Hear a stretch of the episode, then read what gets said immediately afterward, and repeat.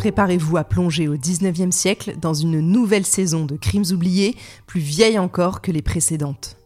Cette fois-ci, je vous emmène découvrir la haute société du 19e siècle, ses histoires d'amour tronquées qui souvent tournent mal, ses mariages tragiques et ses divorces presque inexistants.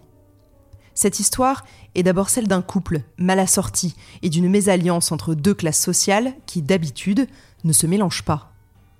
Mais vous avez également rendez-vous avec la grande histoire, celle qui a fait des femmes, pendant des siècles, les inférieures légales des hommes qui ont tout décidé pour elles.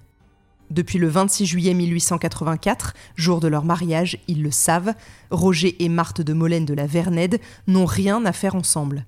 Et ce n'est certainement pas la dot monstrueuse de 150 000 francs qui va apaiser les esprits. Le climat morose entre les époux va se métamorphoser en un orage qui les mènera tous les deux sur les bancs du tribunal de grande instance de Dijon. Vous le savez maintenant sûrement, depuis longtemps, les mauvais mariages se terminent soit dans les larmes, soit dans le sang. Quitter, tuer, pour certains, la limite reste floue même de nos jours. Rendez-vous la semaine prochaine pour la saison 7 de Crimes oubliés, consacrée à l'affaire de Molène.